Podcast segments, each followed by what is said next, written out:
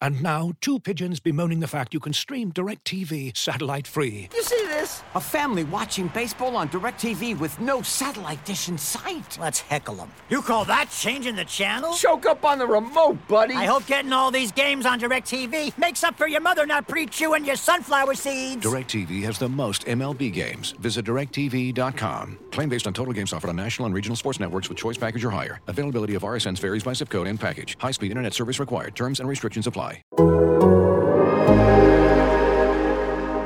In today's episode of the Sixers Beat, Rich and I break down our expectations for the Sixers offense this season, going over what we think their strengths and weaknesses will be and how all the pieces should fit together. Enjoy the podcast.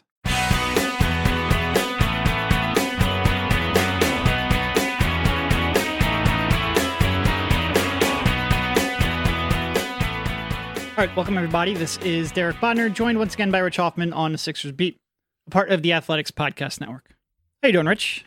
Dog days of summer, very end, basketball coming back into our lives shortly. Derek, I'm doing fine, man. And uh, for anyone listening out there, a word of advice: the like function on Twitter Is public. is public. yes, it is. Always has been, uh, and there have always been people who didn't realize that. No real reason that we're bringing it up right now. Just thought it was a worthwhile PSA. Yep. In uh, in other, perhaps less salacious news, you know what is officially back this week? The the who's back of the week, maybe. Sixers Instagram account. And I'm not talking like gym selfies either. You know, Alex Subers takes pictures of Joel Embiid dribbling the ball. Or of Ben facility. Simmons. He takes a lot of pictures of Ben Simmons. Dri- dribbling the ball too, not shooting the ball, but dribbling the ball, yeah. He's he's done a nice job navigating being really good friends with Ben Simmons, but also still being a, a treasured Yeah. member of the the Sixers uh, staff. And I think the reason is because he's a good guy and he's really good. Yeah, at and he's really good at his job too. Yeah. 100%, Yeah. 100%. Uh, but look, he takes those photos of Joel Embiid in a sweatshirt. By the way, NBA players work out in sweatshirts all the time I don't play get it. basketball. Have you ever done that? Never, not once in my life. Maybe that's why we suck because we. I don't know. I don't know. But people see those pictures. Like logically, thinking, I don't even get why you would do that. I just don't understand it. Anyway, You could you could lose weight, I guess. Like you're just gotta- losing gotta water sweat. weight though. Like, what does he have? Like a weigh-in coming in? That's not how that works. You'll gain that right back when you hydrate yourself. I don't know. Probably not. And you know, Joel said he's six hundred pounds last year too. So I, you know, maybe, uh, you know, but people see those pictures and they they start thinking championship. You know, Yeah. you also have Montrez Harrell shaking hands. You've got Embiid. somebody in Orlando right now going, guys, in three, look at these Instagram videos. In three years, we're winning it all. Every team in the league. Every team in the league. Yep. Do you remember the scrap that Embiid and Trez got into Yeah. last year? Sure. I I forgot about. I, I remembered it happened, but I had to go back and look at it. Yeah.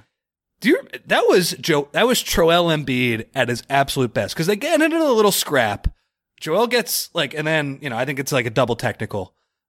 Might be like two or three plays later. Joel gets the rebound, gets fouled, and, and scores. And Trez is the one who fouled him.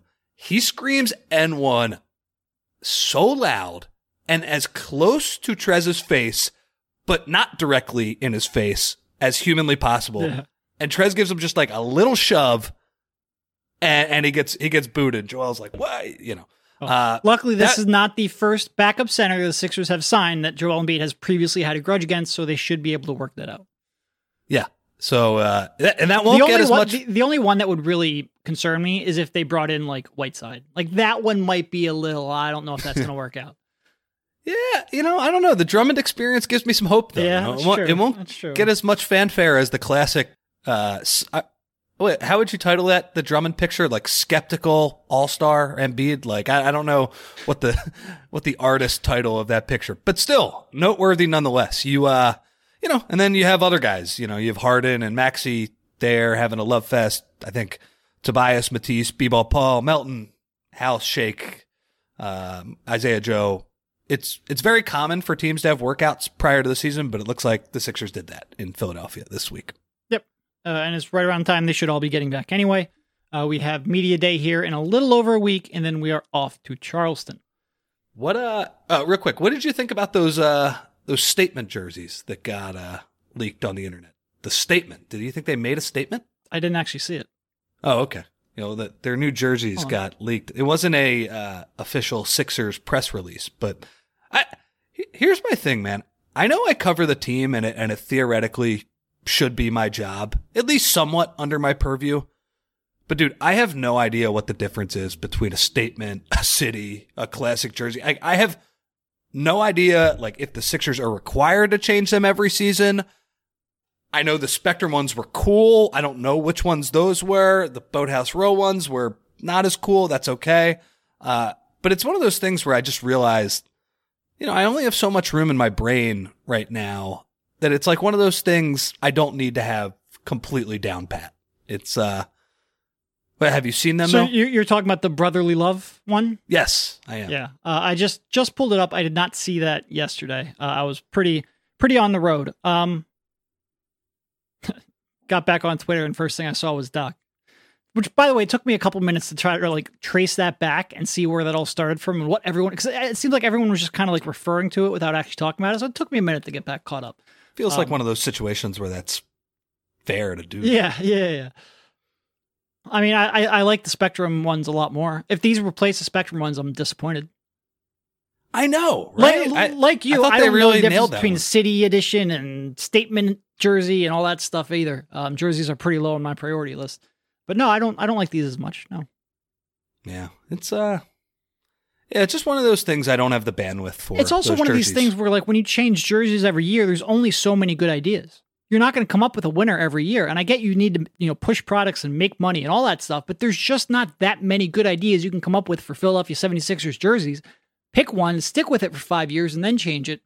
I don't know. I'm not a marketing guy though, so wh- what do I know? pre Boathouse Row. I could not tell you what their jerseys were like. like what Boathouse Row, alternate- you only know because there was so much controversy around it and so much dislike of it. Yeah. Yeah, I, I wouldn't know what those were. Yeah, it's uh, I'm definitely gonna forget these. I'm sure, unless they like win a championship with them on or something like that. Which man, that would be horrible because they're not as cool. Uh, No, where where if you get to the NBA Finals, you- you've got to wear the normal ones. Got to. it uh, yeah, it's just uh, the jerseys. I just I, I told you about my fantasy football punishment last week. Yes. right? Yes. The the loser has to take the SATs and they have to post the score to uh, social media, which uh, some people in the league think they would do better than they did No. when they were kids, which to me is insane. Like the math would be impossible. Unless you spent like all of high school just like first of all not paying attention and not preparing for the SAT at all. But even still, you had to have that information more at the top of your head than you do now. Like I haven't used any of that shit in twenty years. Yeah, exactly, and that's what this is. I, I like that math from high school. I just I I can't, I do not have enough bandwidth and brain space in my head for these jerseys. There are too many things going on with this franchise for me to keep straight. So it's uh It's also Stuff. that like I can't like position you and I are in like we can't really buy a jersey, so I just don't care. I just don't It's a- care. it's a good point. But there I mean, from a math standpoint, there is no way What's the last jersey you bought? That I am not a dumber individual than 15 years ago. Last jersey, last Sixers jersey? Yeah, no last jersey. Period. Uh I, I have a Bryce Harper jersey. I was, Okay. I was Okay. getting pretty uh Do jerseys pretty- count? I pretty we'll excited that. last year. We'll. I don't I don't get jerseys. I I think uh I only get jerseys. uh, That's not true. Like I've back in 08 in the Phillies run, I bought a, a couple jerseys for sure. But now typically I don't buy a jersey until somebody retires and I know that jersey is going to be timeless. Like I bought a B-Dawk jersey when he left. I bought a Westbrook jersey when he retired. I think those might be the last two jerseys I bought actually. Like full blown jerseys. I and honestly the football jerseys, I think they look Yeah. no offense, kind of bad on like a Yep. a normal size guy. I, I just got- don't think they look that good. Like The- right the before I got ones- into the media thing, the last autograph I got was getting that jersey signed by Brian Dawkins.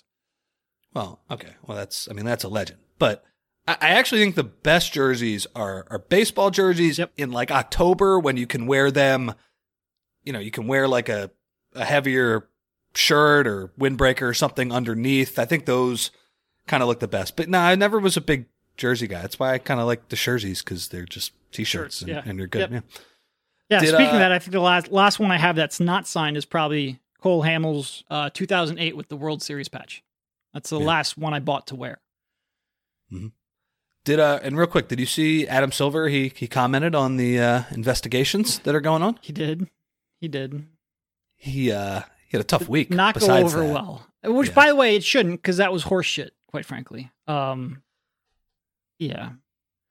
I mean, the the penalty was just a slap on the wrist. It was just a when you're talking about a guy who's worth upwards of a billion dollars, like have a ten million dollar fine and don't sit courtside for a year. Just not good enough. It's not justice for the people who were wrong. It was very inf- look. I understand that he was hampered a little bit. Like he can't just rem- eh, and I think this is misconstrued a lot from the Donald Sterling thing. He can't just remove Sarver. He can't he can't do that. That's voted on by the league. You have to get I forget exactly is it 23 teams would have to vote him out or 23 governors would have to vote him out something like that. So he can't do that.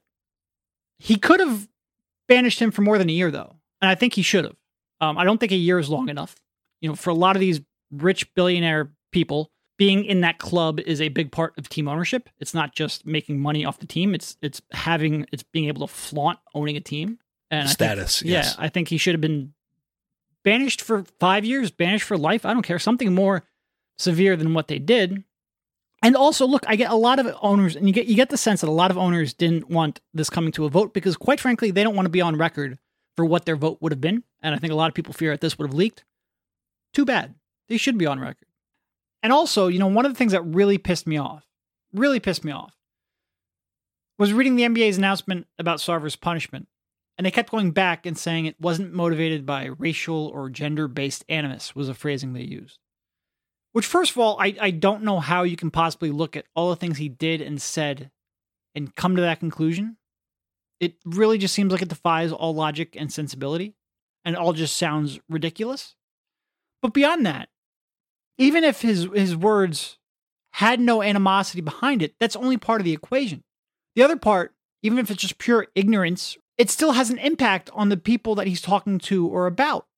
And it might, might be one thing if this was like a single isolated incident that happened years ago and he learned from and he grew from. But by all accounts, that's not what happened. Even the most charitable of all explanations, he was told how and why, time and time again, that his actions were, were problematic. Told numerous times, and he refused to listen. He refused to consider how his actions and statements impacted others. He refused to evolve, and he continued to treat women and people of color like shit. And it's just incredibly, incredibly disappointing that Silver didn't do enough. There's just no place in the league for someone who said what he said and expressed the sentiments that he expressed. There's just no place. Very disappointing. Yeah. I, I forgot that that's the, the banishment is how Sterling was kicked out. Like it wasn't Silver forcing him to sell. That kind of just happened as a result of it. Well, and then his, his wife is, the one who Sterling. sold the team. Yeah. yeah. Uh, yeah, I agree with what you said. I would like for Robert Sarver to not be involved in the NBA anymore. I just think this situation shows how difficult it is to remove an owner, and uh, hopefully, public sentiment makes it untenable for him to own a team, and he gets cut a check for two billion or whatever it is to get out of the paint. Uh, that's kind of how I feel about it. It's it's uh, it's a tough thing. But at the end of that press conference, Silver did say uh, they had a. Well, he said that the Sixers investigation should be wrapping up in a couple weeks. He also said that it wasn't a complaint from a team that sparked it, which, uh, hmm, not, you know, maybe, maybe not.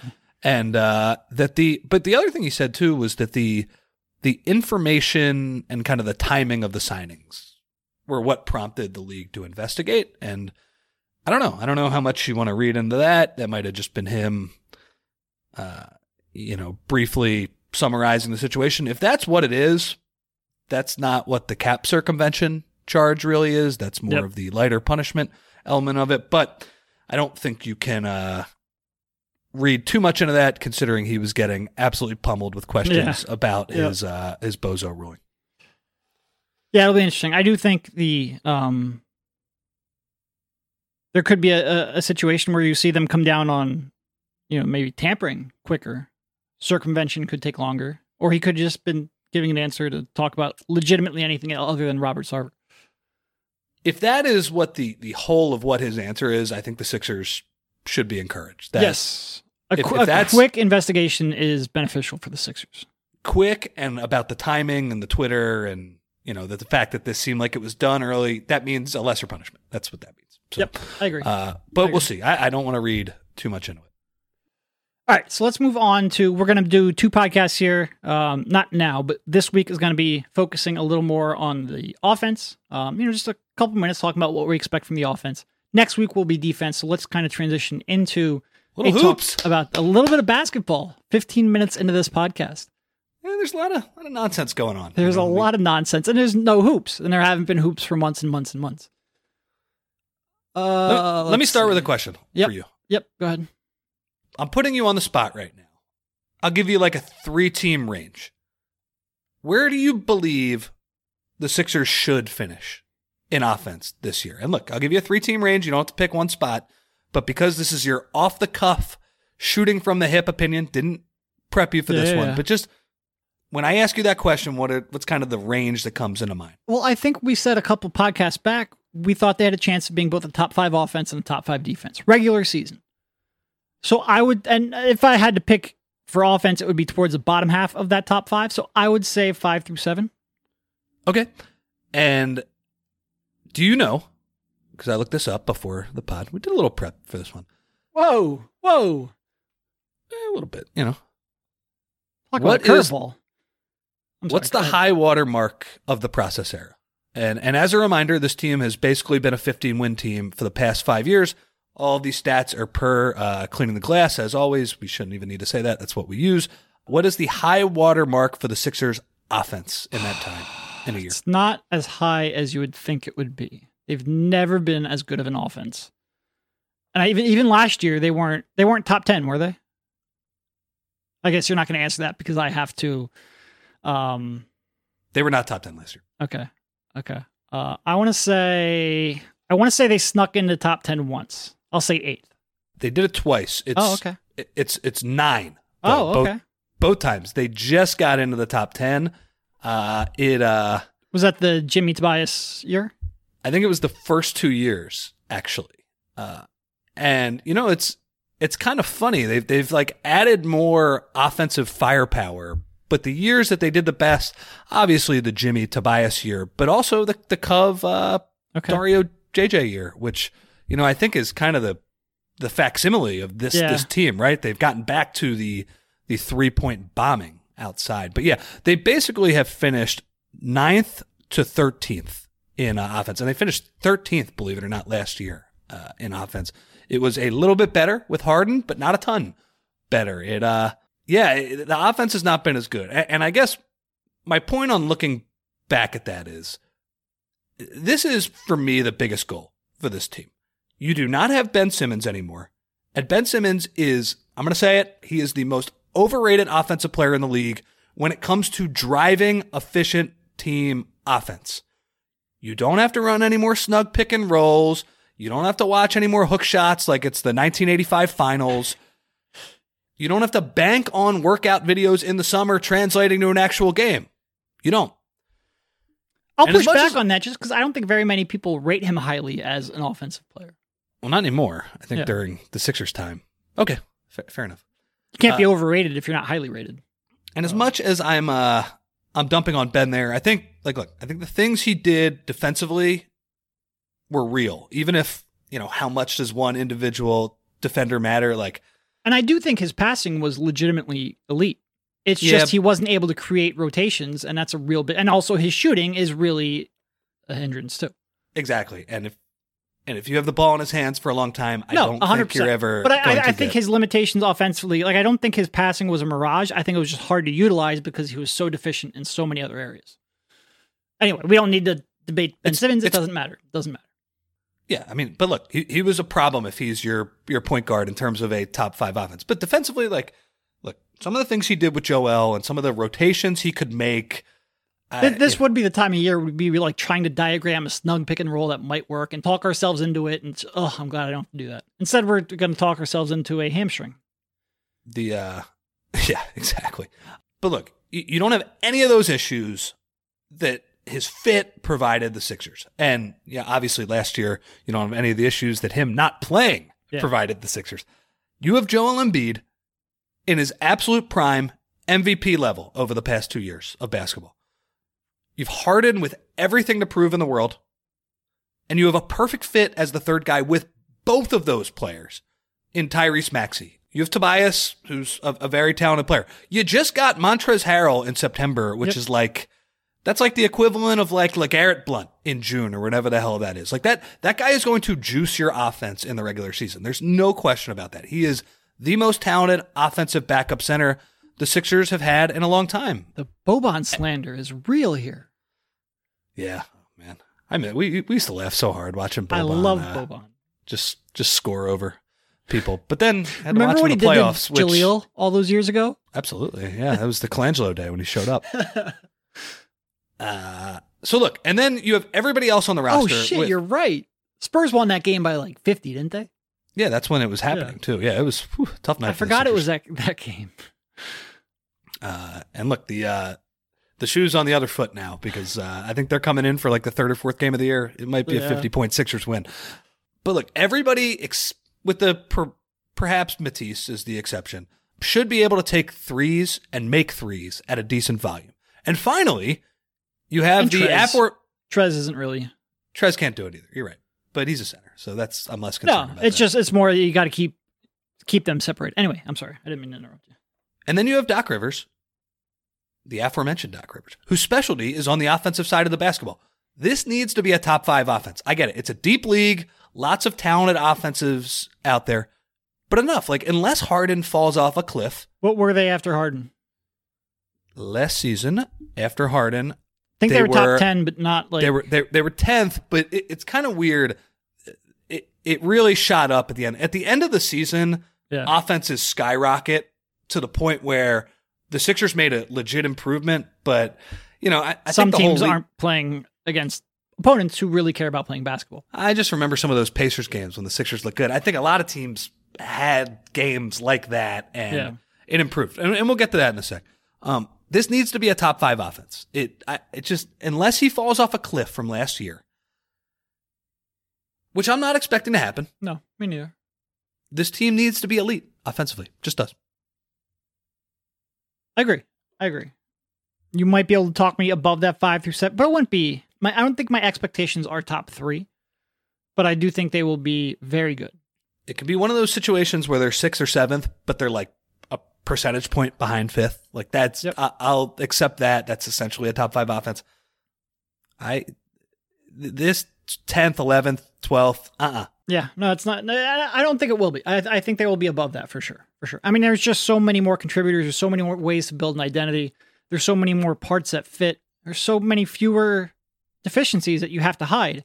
They should be clicking on all cylinders for a full 48 more often than not. Whether that's top five, whether that's six by a percentage point, I think they'll be very good. Very good.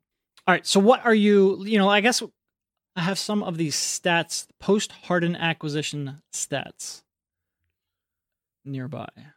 Obviously, they were first in free throw rate by a lot. A, t- a 29.0 free throw rate. They were first in the league by a mile. They Yeah. were first anyway before with Embiid. I, that just shows you Embiid is the the human foul drawer. But you put him and Harden together, and it just, I mean, it was a comedy of fouls.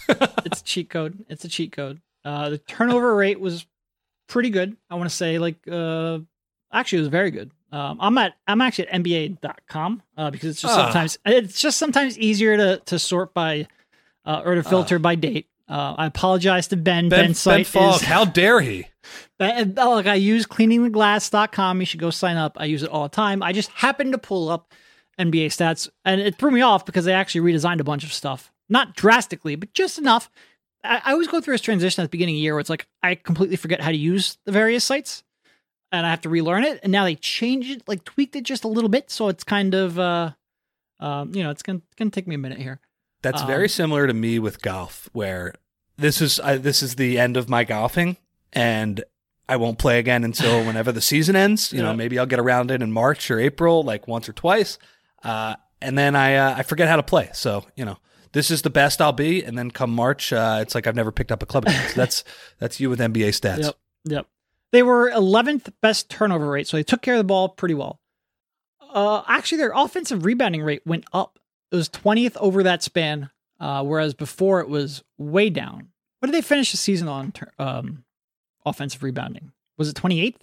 They finished the season 30th, Okay. but that was the product of the pre Harden. They were last by a mile. Yeah. Like Yep. legit laugh out loud. And if you remember, part of that is they had bad rebounders, and part of it was strategic because they Their wanted to get back on defense, defense. was atrocious. Yeah, and it was still It was bad still with both of those. Yep, yep. They were really they were the anti Toronto Raptors last year, where the Raptors they could crash and get back. Yeah. The Sixers didn't crash, and they still got killed in transition. Yeah, and it's it one of the uh, reasons Toronto always plays above their uh, their talent level too. Always a tough out. Three point attempts, they were still pretty low. They were mid pack, seventeenth in three point attempts.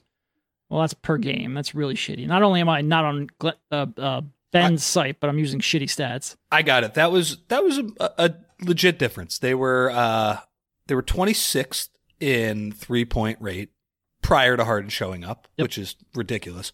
And they were uh they're 14th after Okay. it was over, and that's you know Still that's a little bump. Good. Uh, well, it's more than a little bump. It's just not where you want it to be, and not where certainly where uh, Harden's Houston Rockets were back in the day. It never will be when you're building around Joel Embiid, but it, you would like to see that bumped up a little bit more. I think that's one thing where you can look at Tobias and be like, it would be great if he would. He embraced his role last year as a third and fourth option and a defensive stopper more than you would have expected him to embrace that role, considering his salary and his acclaim and what he's accomplished throughout his career. Now we need him to get better at those specific skills. It would be great if he got a little more comfortable with the high volume three point shooting. Maxey continuing to, and he made as big of a leap last year as you could have expected, certainly in terms of percentages. Uh, now you would like to see maybe that volume go up a little bit more, although his volume was pretty good. Looking at it now, he shot 5.3 threes in 35 minutes after the Harden acquisition, made like 48% of them. He just had that couple week stretch where he couldn't miss. So you'd like to see his threes go up maybe a little bit more, but also some of the role players. When you have Melton getting minutes over Thybulle, when you have even, you know, PJ Tucker just stationed in the corner, some of these players should help you get a few more threes House. per house. Yep, 100%. Get a few more threes than they got last year. How high do you think they can go? Can they be a top 10 three point rate team? I think they can. You're right. They're not going to be number one just because it's not built around Harden and five PJ Tucker or four PJ Tuckers, and you have Joel who's going to want to get to the rim and all of those things. Yeah, I, I think they can get in the top ten. Again, they, they were like 14th at the end of the season. A lot of these stats get jacked up at the end of the year because teams don't play defense, and I, I would say that we saw signs of an improved approach after Harden got there. Like if you remember, there were some of those games, and again, bad teams like Charlotte, Indiana, teams that didn't really care about defense, where the Sixers legitimately started to bomb some threes, and we were like, all right, this looks pretty good. Like this is what it should look like. Can they do that when teams are actually playing defense at the beginning of the year? Can they uh, keep that up? And I, I think to an extent they can, for sure. And I, some of that is more familiarity with Harden.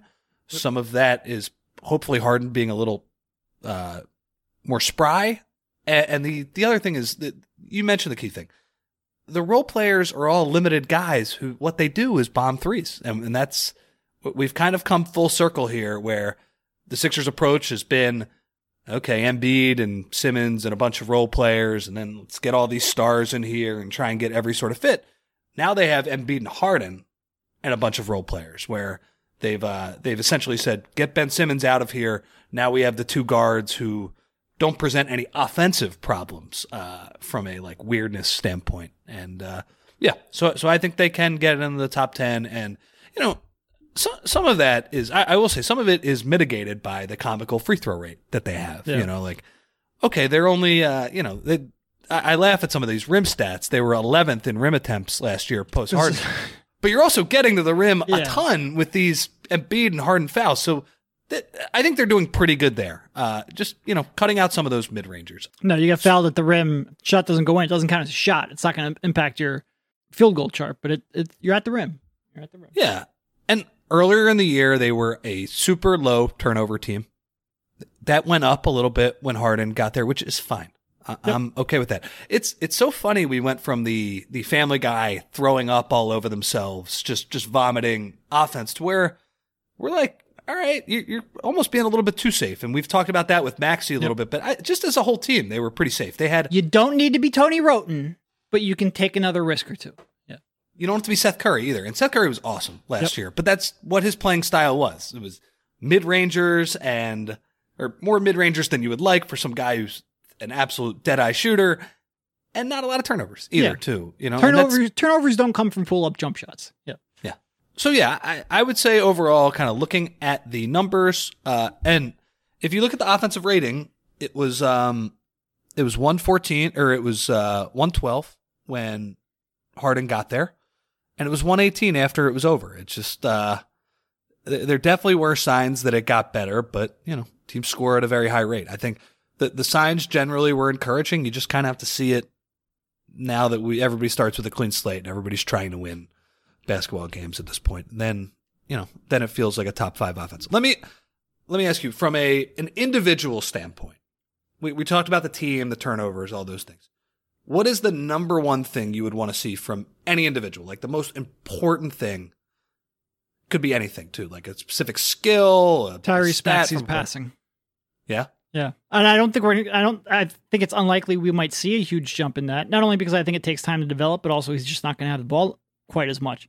But in those units where he's running without James Harden, when he's running alongside Joel Embiid, we presume, mostly because his growth in that regard would have the most impact on the Sixers.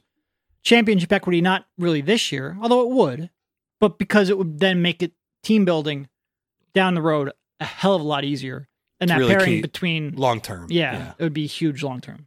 It would. I mean, that's the one thing that would extend the. Everyone talks about a window right now being one, two, maybe three years, depending on how Har- Harden ages. If Tyrese Maxey can become a Dame level passer, that window is now as long as Joel Embiid is not only in his prime, but even maybe a couple years after his prime. If you can fill out the team right, that window could be four, five, six years, depending on how Maxey develops. So that that to me is is what I'm looking for the most. This episode is brought to you by Michelob Ultra, the official beer sponsor of the NBA. Want to get closer to the game than ever before? Michelob Ultra Courtside is giving fans the chance to win exclusive NBA prizes and experiences like official gear, courtside seats to an NBA game, and more. Head over to michelobultra.com slash courtside to learn more. Looking for an assist with your credit card but can't get a hold of anyone? Luckily, with 24 7 US based live customer service from Discover, everyone has the option to talk to a real person anytime, day or night. Yep, you heard that right. You can talk to a real human in customer service at any time. Sounds like a real game changer if you ask us. Make the right call and get the service you deserve with Discover. Limitations apply. See terms at discover.com/slash credit card. As you've probably heard by now, we've teamed up with BetMGM this season. We'll be using BetMGM lines to make all of our picks, and we'll have special offers for our listeners each week. If you haven't signed up for BetMGM yet, use bonus code The Athletic, and you'll get a one-year subscription to The Athletic, plus up to a $1,500 first bet offer on your first wager with BetMGM. Here's how it works. Download the BetMGM app and sign up using bonus code The Athletic. Make your first deposit of at least $10. Place your first bet on any game and claim your voucher for a one-year subscription to The Athletic. See BetMGM.com for terms. U.S. promotional offers not available in D.C., Mississippi, New York, Nevada, Ontario, or Puerto Rico. Gambling problem? Call 1-800-GAMBLER. Available in the U.S. Call 877-8-HOPE-NY or text HOPE-NY 467-369 in New York. Call 1-800-NEXT-STEP in Arizona. 1-800-327-5050 in Massachusetts. 1-800-BETS-OFF in Iowa. 1-800-270-7117 for confidential help in Michigan. 1-800-981-0023 in Puerto Rico. First bet offer for new customers only in partnership with Kansas Crossing Casino and Hotel. Don't forget, if you haven't signed up for BetMGM yet, use bonus code The Athletic, and you'll get a one-year subscription to The Athletic, plus up to a fifteen hundred dollar first bet offer on your first wager. And now, two pigeons bemoaning the fact you can stream DirecTV satellite free. You see this? A family watching baseball on DirecTV with no satellite dish in sight. Let's heckle them. You call that changing the channel? Choke up on the remote, buddy. I hope getting all these games on DirecTV makes up for your mother not pre-chewing your sunflower seeds. DirecTV has the most MLB games. Visit directv.com. Claim based on total games offered on national and regional sports networks with choice package or higher. Availability of RSNs varies by zip code and package. High speed internet service required. Terms and restrictions apply. Uh, in terms of what would impact the championship odds this much, it's it's Harden. Can he actually get by his guy off the dribble? Number one, Yep, and, and I completely agree with you. You you and your And I don't even term. like. I don't even really like. We talk about that. I don't need Harden to average thirty a night in a regular season. I just need to have confidence that when the playoffs get here, he can get by his guy off the dribble. That's all I want. I don't. I don't even really want him taking that many shots because I think you need Maxey to be a big part of your offense too. I just need to know he can when you need it. You nailed it. And I think you you nailed it from the the GM standpoint, the the team building long-term standpoint, which I think is a little more you than me. I'm more of the coaching standpoint of like what's going to help you get this done. Now, even though we both have both uh we we can see both of those uh lenses I think pretty well. For me that's number 1. Harden needs to dust some fools on switches. Yeah. And if I were to say like I can't. I can't see him getting stoned by Isaiah Ike Stewart Ike. again. Yeah. I can't, I can't do it. that game was really it's stuck in my head too. It look back at the NBA Finals last year. What swung that was like the Warriors played great defense, all of those things. I think the single biggest swing factor was Curry's ability to take Boston's switching schemes and their mobile big men, you know, uh, Time Lord, Grant Williams, Horford, and he roasted them one on one off the dribble. The underrated Steph thing is he's such a stronger finisher around the Yeah. rim now. Like he's, you know, he's definitely put work on his body to get stronger, and you can definitely see that where he's still got the the speed to go by people, but he's uh w- once he gets somebody on his hip, he's pretty good at warding them off, and that's a lot of that is added upper body strength, I believe. So you know, even when Harden had that great game against Miami, Game Four of that second round series, those shots were difficult. Yeah. You know, those and and I wouldn't like to caveat that that was B- Bam Adebayo is probably a better switch center than those three Celtics guys I mentioned. He's elite. He's really good at staying in front of players, but those felt and it was so much fun to watch Harden do that. It felt like he was getting a little lucky on some of those, if, if we're being honest. Even, even even if it's not luck, it's just not sustainable. Like you need to mix in some easier looks for sure. Yeah, That- that's a great way to put it. Because like even I'm thinking of the one he had that one finish around the rim where Bam really got up on him. Harden goes between his legs and he he reverses it with his left hand. I mean the skill level Yep. on that play is outrageous to finish that. But you're right, it's not sustainable. He wasn't dusting Bam to the same level that Curry was dusting the other guys. Now again, Bam is he was the guy we got to see last year, and he's he might be the best one in the league at it. So, uh, and you're right. I don't need to see it every single game. I don't need four blow bys per night in isolation. But like you, I have that Ike Stewart game in my head. I, I can't. No, no more Ike Stewarts. C- can't see it. Uh, yeah, that's the biggest thing. He's gonna be uh, Ike Stewart every time we talk about him now. absolutely, yeah. I don't think we should call anybody named Isaiah Ike except him. No, no Ike Well, Joes. I- Ike Reese, Ike Reese can keep it. Well, he's, he's been using it long enough. Absolutely.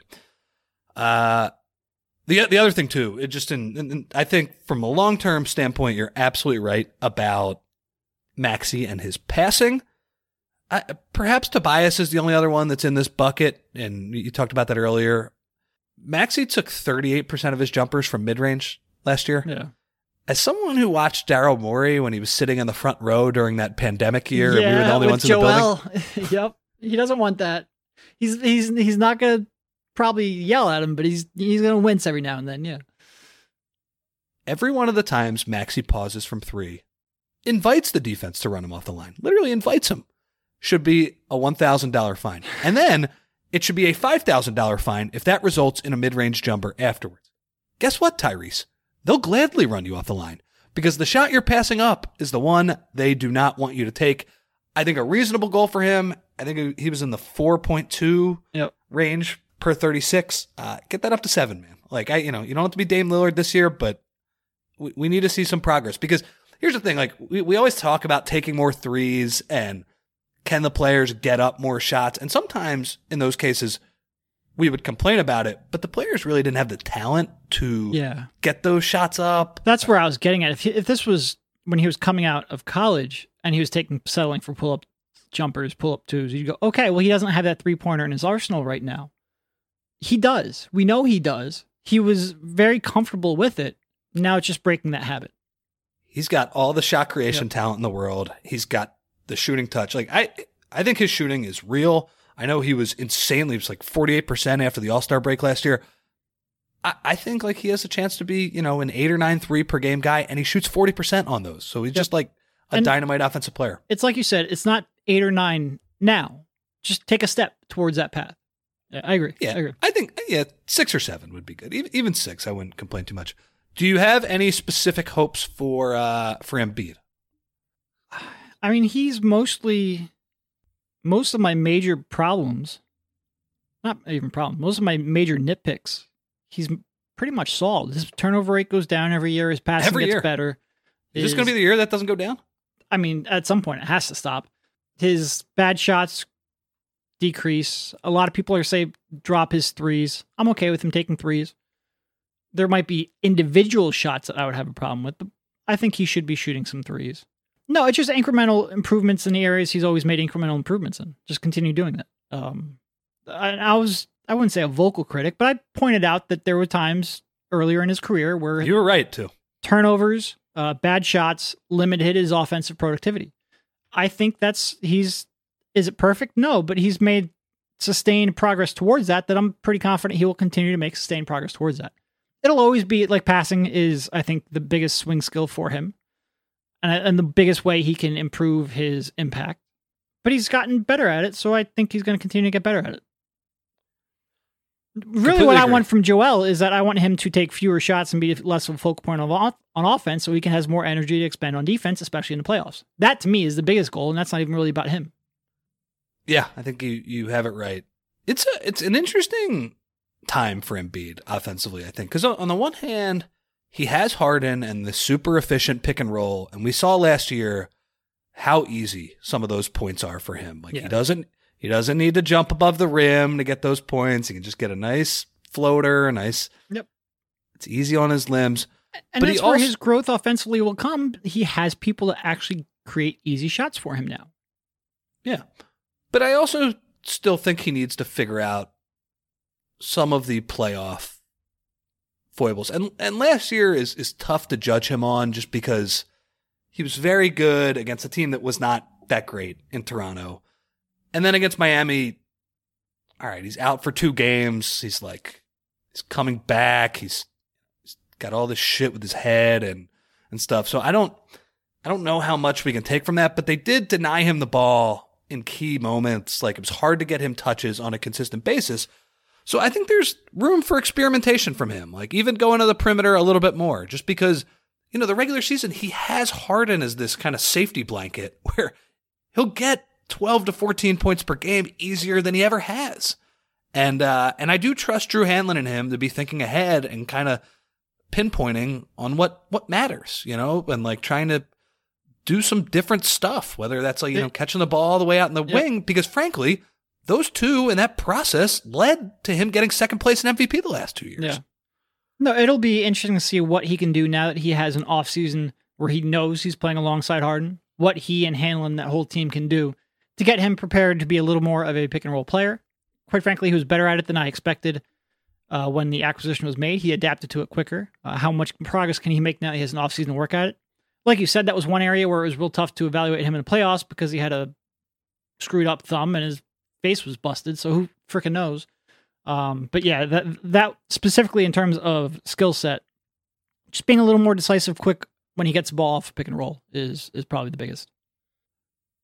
One, one other small thing, and this is a, a doc thing. This is just a word of advice outside of log off. Uh, the Sixers were 13th, I think, in clutch scoring last year. That doesn't seem that bad, but and this is a smaller part of it. Doc, So you're giving Doc not only Twitter advice but clutch offense advice. No, just just run plays at the end of games. I, I know smart, and this is this is more PR based. Like I know smart fans who literally judge coaches only on their late game plays. They, they- the rest of the game, eh, doesn't matter, and it's not always fair. But in Doc's case, there's a lot of times, like in a very close game, he wants to just run clock and not turn the ball over. Enough of that. You- You're good at drawing up plays. Run some actual stuff down the stretch and see how that goes. If you turn it over, I, I will be the first person on this podcast to say, "Hey, at least he's trying something different." I that game three against Toronto is still stuck in my head. Yeah. It's the perfect example. Absolute, complete nonsense garbage that has no chance of working. Then you call a timeout and draw up an awesome play, which you're good at. How about you do that proactively? Do that at the beginning next time instead of having to wait. Uh, s- small little nitpick. He, but- he he he does give his stars a little bit of freedom down the stretch. It feels like like here James, Joel, go create something. Uh, I I agree. It reminds me of remember when they got Jimmy and he hit like two game winners in like the, his first couple of games, and both of them were on like bullshit Horrible. non-play step back threes that were just awful. Uh, and that was another one where Brett and his staff were pretty good at drawing up plays. Sometimes you get these stars and you just give them a little more maybe freedom than you should. Ugh. I agree with you. I agree. It's it's not just a doc problem. You, you do see it a lot around the league as well. But uh, enough. Start running plays down the, the key parts of, of the game. Also, run the play for Joel. Run the play for Jay. Like it, it it doesn't have to be where you just like let them go and say, just you make up everything here. No, no, like we'll we'll give you a specific action, execute it. I think it'll work. Okay, that's my uh, I agree. small doc thing that was annoying to me last year. Any, anything else that annoys you in Sixers with Doc and life in general No, and his podcast on a No, No? I don't. I don't think so. Uh, no, no, I'm, I'm feeling pretty good about the team Okay, good. right now. Yeah, Good. Good. we, we want Rich Hoffman to be happy. It's a better world when Rich Hoffman is happy with it. All right, I think that's pretty much all that I have here. We'll, like I said, we'll come back here next week, focus a little more on the defense, hopefully a little less on Twitter activity. Quite frankly, I don't care as long as you're not revealing, like I said, team medical secrets or trashing your players on Twitter. Which with this franchise, you, you can't 100% rule that out. But as long as you're not doing that, I don't really care what you're doing on Twitter. Just be smart and know that it's public, or at least either either be smart and know that it's public, or be smart and lock it down. Two factor authentication, really important. Look into it. Everyone should have it, especially people in a public setting. But thank you, Rich, for jumping on, and we will talk to you soon. see, you, man, go birds.